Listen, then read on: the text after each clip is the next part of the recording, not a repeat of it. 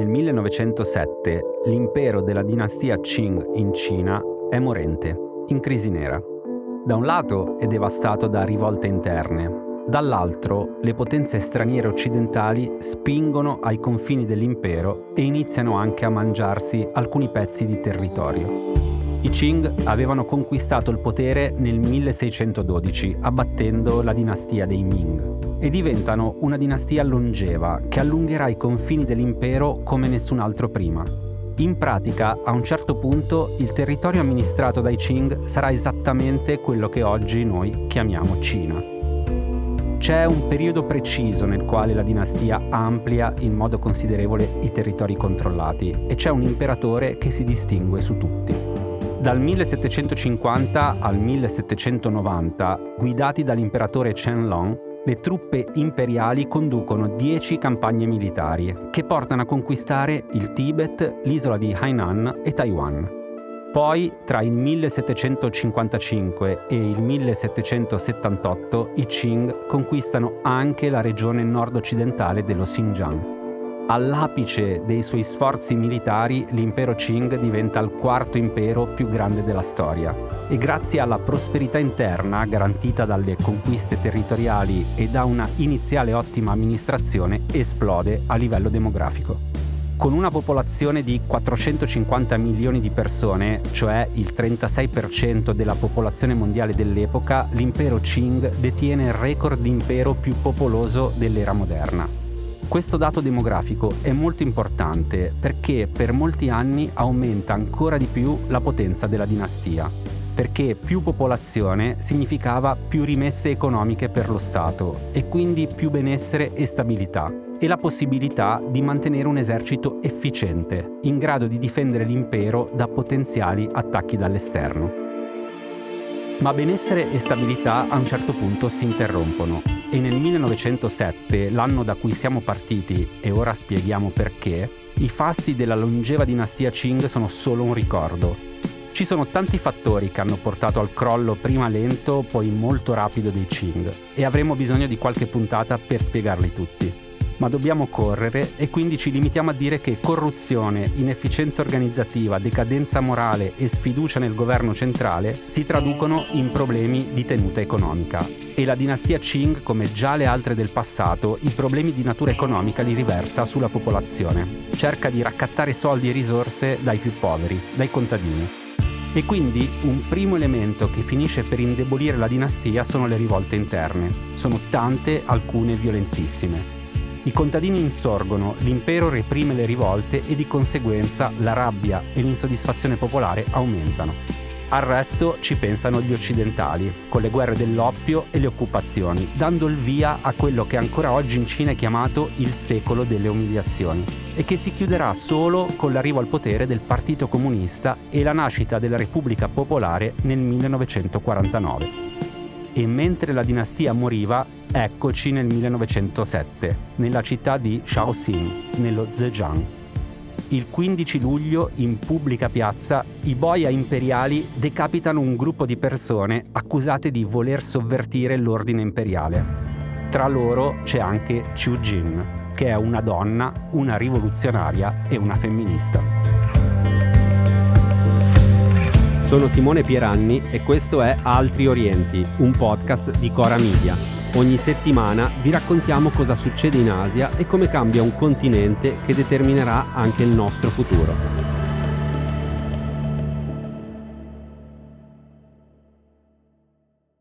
Qiu Jin 1875年到1907年，女，字正雄，号剑湖女侠。 Questo che state ascoltando è uno dei tanti video celebrativi su Chu Jin che si trovano sul web cinese. Ce ne sono tantissimi, perché ancora oggi Chu è celebrata come una grande rivoluzionaria e i luoghi della sua vita sono diventati simboli che sono conosciuti da tutti i cinesi, fin da bambini. Ma spesso nei racconti agiografici di Chu si omette quello che Chu Jin è diventata nel tempo, cioè una donna che non solo osò sfidare la dinastia Qing, ma che lottò per l'emancipazione femminile, tanto da essere considerata la prima femminista della storia cinese. La storia di Chu Jin è quella di una conversione e apre uno squarcio su quella che era la vita all'epoca della dinastia Qing nelle famiglie della cosiddetta gentry, cioè le famiglie con un'origine che noi chiameremmo nobiliare. Chu infatti è nata nel 1875 in una famiglia benestante. Il padre era un funzionario governativo, la madre aveva alle spalle una famiglia di letterati ufficiali di grande fama e prestigio. A quanto si sa ha un'infanzia agiata, per quanto segnata da alcuni rituali tipici dell'epoca che rispecchiavano i valori fortemente patriarcali della società cinese. Intanto Chu fu sottoposta al Chanzu, cioè la fasciatura dei piedi. Era una pratica che secondo gli storici è cominciata in Cina durante la dinastia Song, tra il 900 e il 1276. Da simbolo di bellezza, secondo gli uomini ovviamente, divenne via via nel Novecento simbolo dell'oppressione femminile in Cina. Oltre alla fasciatura dei piedi, Chu è costretta anche a sposarsi. La famiglia le organizza un matrimonio combinato e l'uomo scelto da suo padre è un figlio di un ricco mercante della provincia del Hunan.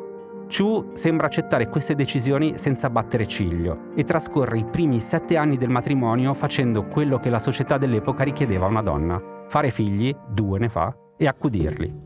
Poi, nel 1903, la famiglia si trasferisce a Pechino e la vita di Chu comincia a cambiare. Nella capitale frequenta altre donne, comincia a discutere di politica, inizia a impratichirsi nei combattimenti con le spade, finché, esausta del matrimonio, fa una cosa che all'epoca non era proprio comune. Se ne va, lascia la famiglia a Pechino e si trasferisce in Giappone. A 29 anni, nel 1904, dopo aver venduto i suoi gioielli, salpa per il Giappone e mentre è in viaggio scrive una poesia che passerà alla storia. Gioielli venduti per pagare questo viaggio attraverso i mari, tagliando i legami con la mia famiglia, lascio la mia terra natia. Sciogliendo i piedi, elimino mille anni di veleno. Con il cuore infuocato risveglio lo spirito di tutte le donne.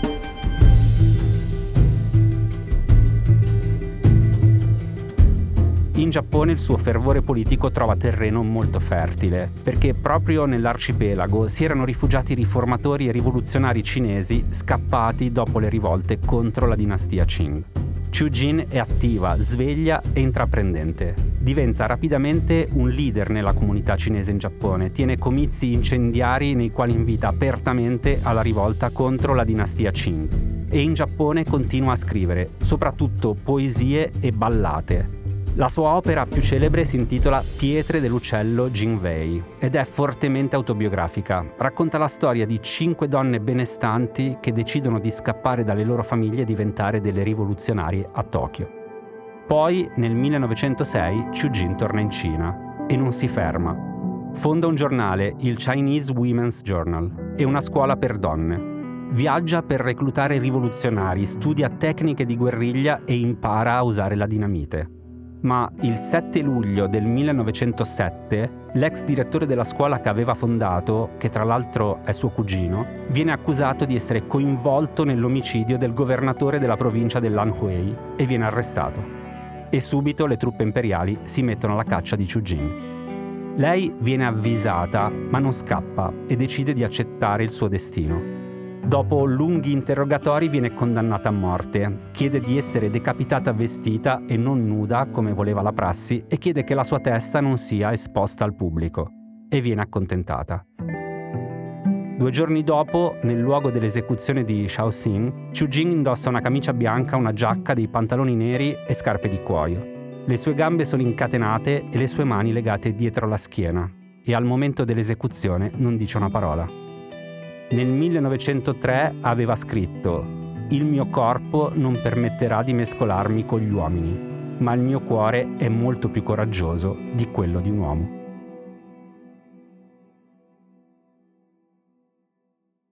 Allora, siamo partiti dalla figura di Chu Jin, in qualche modo la madre del femminismo cinese, e adesso veniamo ai nostri giorni, al femminismo nella Cina di oggi.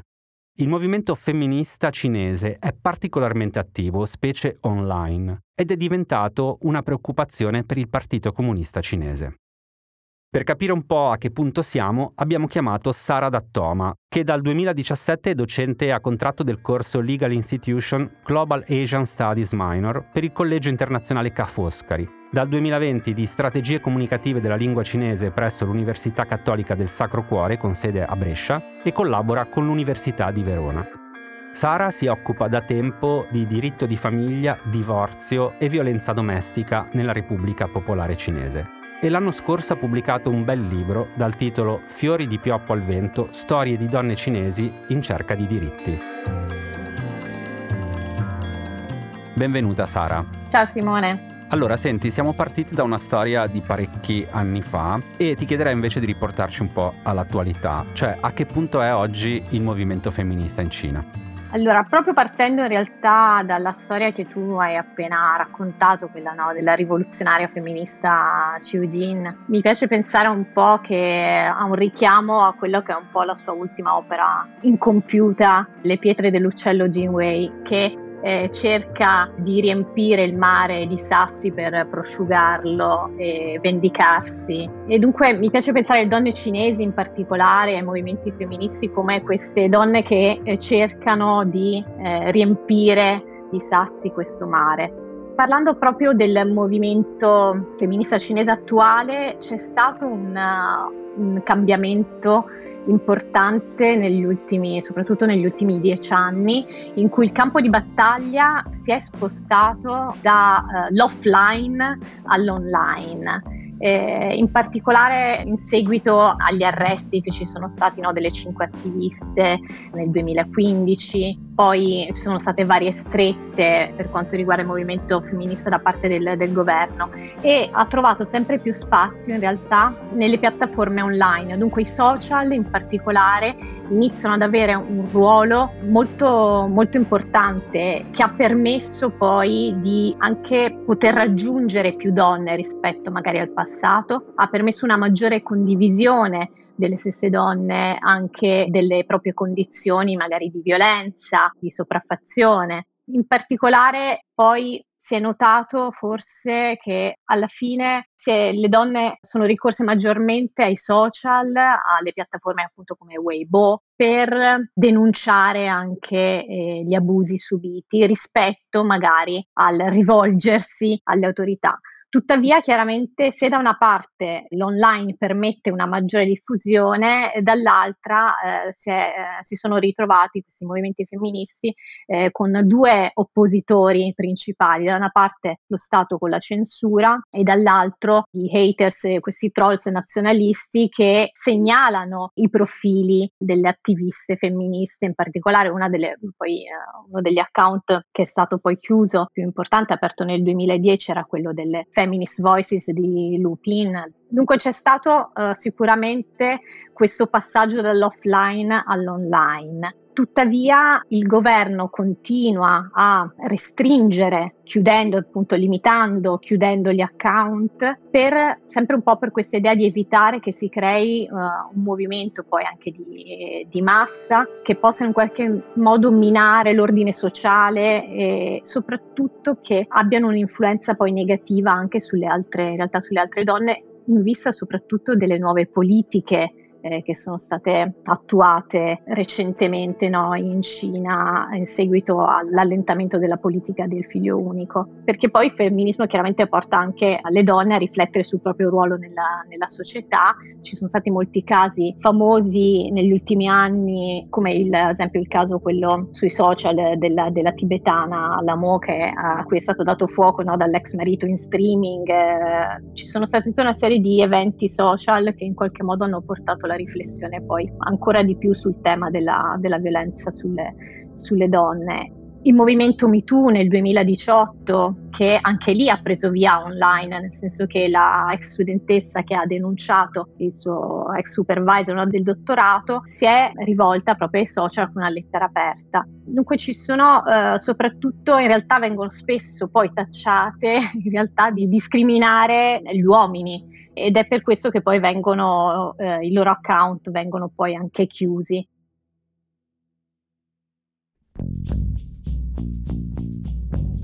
Io ti volevo fare una domanda invece per quanto riguarda la vita reale. Io mi ricordo che quando ero in Cina una delle parole che sentivo più spesso no, da parte sia degli uomini che delle donne era la pressione, no? inteso come pressione familiare, pressione sociale, insomma per avere successo, per riuscire a comprarsi una casa, eccetera. Ma in particolare che tipo di pressioni esistono ancora oggi comunque sulle donne cinesi da parte, diciamo, generalmente della società cinese? Sì, rispetto um, al, alcuni elementi forse sono un po' cambiati negli ultimi anni, penso alla questione anche delle donne avanzo di cui si è tanto parlato e eh, del fatto che comunque ad esempio la questione del sposarsi, fare figli si è leggermente spostata eh, tuttavia in realtà proprio di, eh, recentemente con il cambio no, della politica del figlio unico si è tornati secondo me a una maggiore pressione sulle donne per quanto riguarda in particolare l'aspetto dei diritti riproduttivi. Noi sappiamo che da una parte no, i diritti riproduttivi con la politica del figlio unico sono stati no, limitati e attualmente dunque prima era non fare figli, adesso invece c'è fare figli. E il richiamo soprattutto al ruolo di madre delle donne cinesi in questo momento è molto più forte e una prova è stata data anche no, dal um, recente congresso nazionale delle donne tenutosi a ottobre in cui dopo tanto tempo nel discorso l'espressione uguaglianza di genere ha lasciato il posto a quello invece di ringiovanimento della nazione. Dunque si ritrovano sempre nel dover conciliare da una parte il lavoro e dall'altro però la famiglia e questo comporta comporta poi tutta una serie di problematiche anche relative all'ambito del lavoro. Mi piace ricordare una frase di una pittrice surrealista, Leonora Carrington, che rivolgendosi a un'altra pittrice dice avremo bisogno di una moglie come gli uomini, così potremo lavorare tutto il tempo e qualcun altro si occuperebbe della casa. Mi sembra che ci sia ancora questa, questa pressione, soprattutto per quanto riguarda adesso l'aspetto relativo all'invecchiamento no, della, della popolazione, dunque contribuire invece a ringiovanire. Senti, tu hai citato un'espressione che è quella delle donne avanzo, puoi spiegare un po' a cosa ti riferisci? Sì, è stata un, un'espressione utilizzata e che si utilizza uh, tuttora di queste donne che arrivano a 30 anni circa, non ancora sposate e eh, vengono considerate quasi come una sorta appunto di avanzo da parte no, della, della, società perché non sono riuscite a mettere su famiglia. Eh, io ne ho avuto molto riscontro anni fa quando mi trovavo in Cina in cui in una conversazione con una giudice cinese lei mi ha proprio fatto la domanda diretta come erano viste le donne in Italia a 30 anni che ancora non erano sposate, perché lei subiva molto la pressione del fatto di non essere sposata e non avere un fidanzato. Vorrei farti una domanda su, invece sul tuo libro. Nel libro fai un raffronto tra donne immaginarie di libri, di film ad esempio, e la realtà. E quindi ti chiederei, in questo percorso, diciamo, che hai fatto tu nel tuo libro dei diritti delle donne tra finzione e realtà, vorrei che ci raccontassi il caso che ti è piaciuto di più scrivere.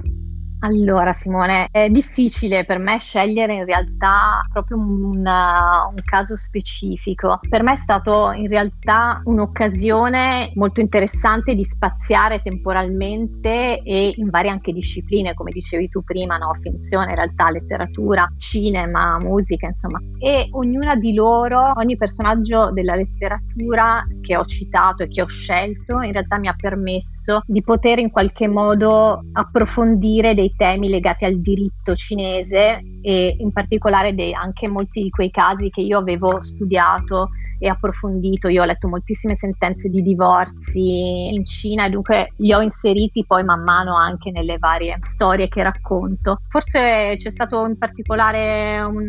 mi sono arenata ogni tanto in alcuni punti, forse con la, la moglie e l'ex moglie, nonostante io mi occupi poi di, di divorzio. Se posso citare un elemento che mi ha molto colpito, tanto che inizialmente volevo dare il titolo con un riferimento a questo elemento, al libro, è eh, l'elemento del pozzo. Nel senso che io eh, leggendo i romanzi che poi ho scelto no, per, questo, per questo mio saggio, ho ritrovato in tutti porti l'elemento del, del, pozzo, sia in moglie concubine, sia in divorzio alla cinese, la moglie del macellaio, nel libro La via oscura. E eh, è interessante perché il pozzo spesso rappresenta un po' il luogo della giustizia degli uomini, dove le donne vengono, eh, vengono gettate, e dove le donne si suicidano. Eh, forse c'è un solo caso in cui una donna eh, si salva attraverso il pozzo perché aveva un collegamento esterno che è nelle, nelle rane di Moyen però mi ha colpito il fatto che ci fosse sempre questa, questa presenza, eh, tanto che inizialmente volevo intitolare il libro Nel pozzo non mi butto, proprio per dare questa idea di donne che si ribellano al loro destino. Va bene, non ti chiedo perché non è stato scelto poi questo titolo, che secondo me era fighissimo invece. Senti, torniamo un attimo alla questione del Me Too che hai citato prima. Ti chiederei proprio di raccontarci un po', per quanto è possibile ovviamente in questo contesto, come da un punto di vista legislativo è evoluta la Cina in materia di violenza domestica. Il Me Too, come ti accennavo prima arriva in Cina nel, nel, 2018 con un caso di una studentessa, però poi si allarga in realtà dall'ambito accademico, si è eh, man mano spostato anche ad altri, ad altri ambiti, tra questo sicuramente anche quello della sfera domestica. In particolare, in realtà ci sono già stati, prima ancora del Me Too, ci sono stati dei casi che hanno eh, rappresentato un elemento di rottura e soprattutto un elemento importante per quanto riguarda la battaglia che poi c'è stata no, per arrivare alla legge contro la violenza domestica. E sono stati in particolare il caso di Kim Lee e Li Yang. Li Yang è l'inventore eh, del metodo innovativo per insegnare l'inglese Crazy English. Eh, Kim Lee è la moglie americana, in cui Kim Lee attraverso Weibo, dunque di nuovo attraverso un social, la moglie ha pubblicato queste foto delle percosse subite dal marito e infine è riuscita a ottenere il divorzio dal marito sulla base poi della violenza domestica e ottenere in questo modo anche il risarcimento dei danni e il primo ordine di protezione contro gli abusi familiari militari emesso a Pechino. Un altro caso è stato quello di Li Yen, questa donna del Sichuan che era stata accusata dell'omicidio del, del, marito, condannata a morte, ma nella sentenza non era stato assolutamente preso in considerazione l'attenuante legata alle violenze che lei aveva subito durante il matrimonio la sentenza poi con l'intervento anche poi internazionale, mobilitazione di Amnesty International, non è stata confermata la condanna dalla Corte Suprema del Popolo eh, ed è stata commutata in ergastolo. Questi casi sono stati molto importanti e sono ancora precedenti al periodo del MeToo. L'evoluzione legislativa eh, che ha portato poi alla, alla legge del 2016 ha avuto inizio sicuramente negli anni 90, nel 95 in particolare con la conferenza, la quarta conferenza eh, delle Nazioni Unite sulle donne che ha poi permesso anche eh, una maggiore attenzione su questi temi. Il 2001 eh, con eh, l'inserimento proprio della fattispecie della violenza domestica all'interno un, della legge sul matrimonio, il 2008 le prime linee guida e poi tutta una serie beh, di regolamenti, però il 2016 poi è stato l'anno in cui eh, il primo marzo 2016 è entrata in vigore la legge contro la violenza domestica. Questa legge legge in realtà a distanza di un po' di anni trova ancora molte difficoltà di, di, applicazione, sia di applicazione ma anche il testo in realtà non è rivoluzionario. Sicuramente ha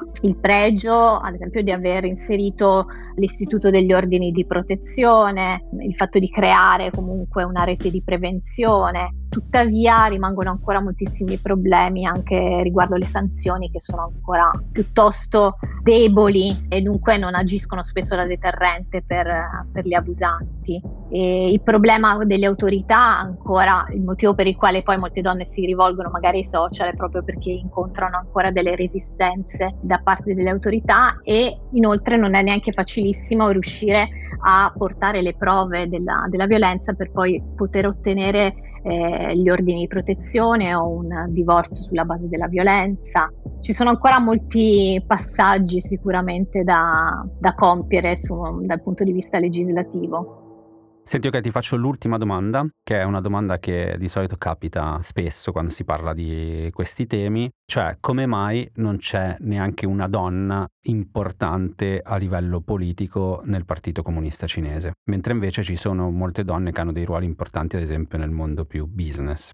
Anche qui in parte la, la, linea anche politica in questo momento è quella un po' di ritornare, come dicevo prima, un po' a questo ruolo di, di madri e ci sono secondo me più elementi che concorrono in questa assenza delle donne cinesi nella, nella, politica, che sono presenti a livelli più bassi, diciamo inferiori rispetto ai vertici. Da una parte una struttura anche eh, della politica ancora molto patriarcale, in cui c'è stata una forte sicuramente enfasi nel tempo sulle donne come forza lavoro, il loro anche ruolo economico, ma meno su quello invece eh, politico. Se pensiamo alla Costituzione del 1982 aveva inserito in un, un emendamento che il partito attribuisce grande importanza alla formazione e alla promozione di funzionari di sesso femminile. Eh, si era parlato della questione delle quote rosa, in alcuni casi eh, sono presenti, ma anche laddove presenti, magari in cui viene espresso deve esserci almeno una donna, ce n'è una ma eh, abbiamo visto che ai vertici in realtà del partito non ci sono proprio donne. Questo in parte anche perché poi i leader vengono nominati anche sulla base dell'età, dell'educazione, dell'esperienza, dell'appartenenza al partito. In particolare per quanto riguarda la questione delle, dell'età, l'età pensionabile delle donne è inferiore rispetto a quelle degli uomini e dal momento che si raggiunge spesso da un punto di vista politico la scalata arriva intorno magari alla cinquantina, questo non permette alle donne che vanno in pensione appunto a 55 eh, rispetto agli uomini che vanno a 60 anche di poter accedere alle cariche più alte. Dunque sicuramente la questione dell'età pensionabile influisce. Fino a poco tempo fa, per quanto ci sia stato un miglioramento, anche l'accesso al sistema educativo, c'erano delle disuguaglianze eh, tra uomini uomini e donne, dunque anche quello è un altro elemento. Mi viene da dire che però finché non uh, troviamo donne all'interno del, della leadership è anche difficile che tutte delle questioni femminili siano effettivamente rappresentate. Eh, mi torna in mente mm, uno dei personaggi del mio libro, che poi è la, il personaggio femminile del libro La via oscura, in cui il personaggio appunto Mei Lee a un certo punto ricordando eh, delle conversazioni con una sua amica dice avevi ragione questo non è un paese per donne. Ecco noi eh, auspichiamo che in realtà eh, non sia questa la, la situazione questo è anche il nostro auspicio a venerdì prossimo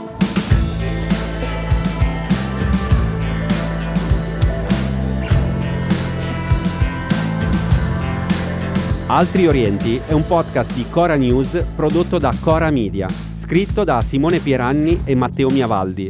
La cura editoriale è di Francesca Milano.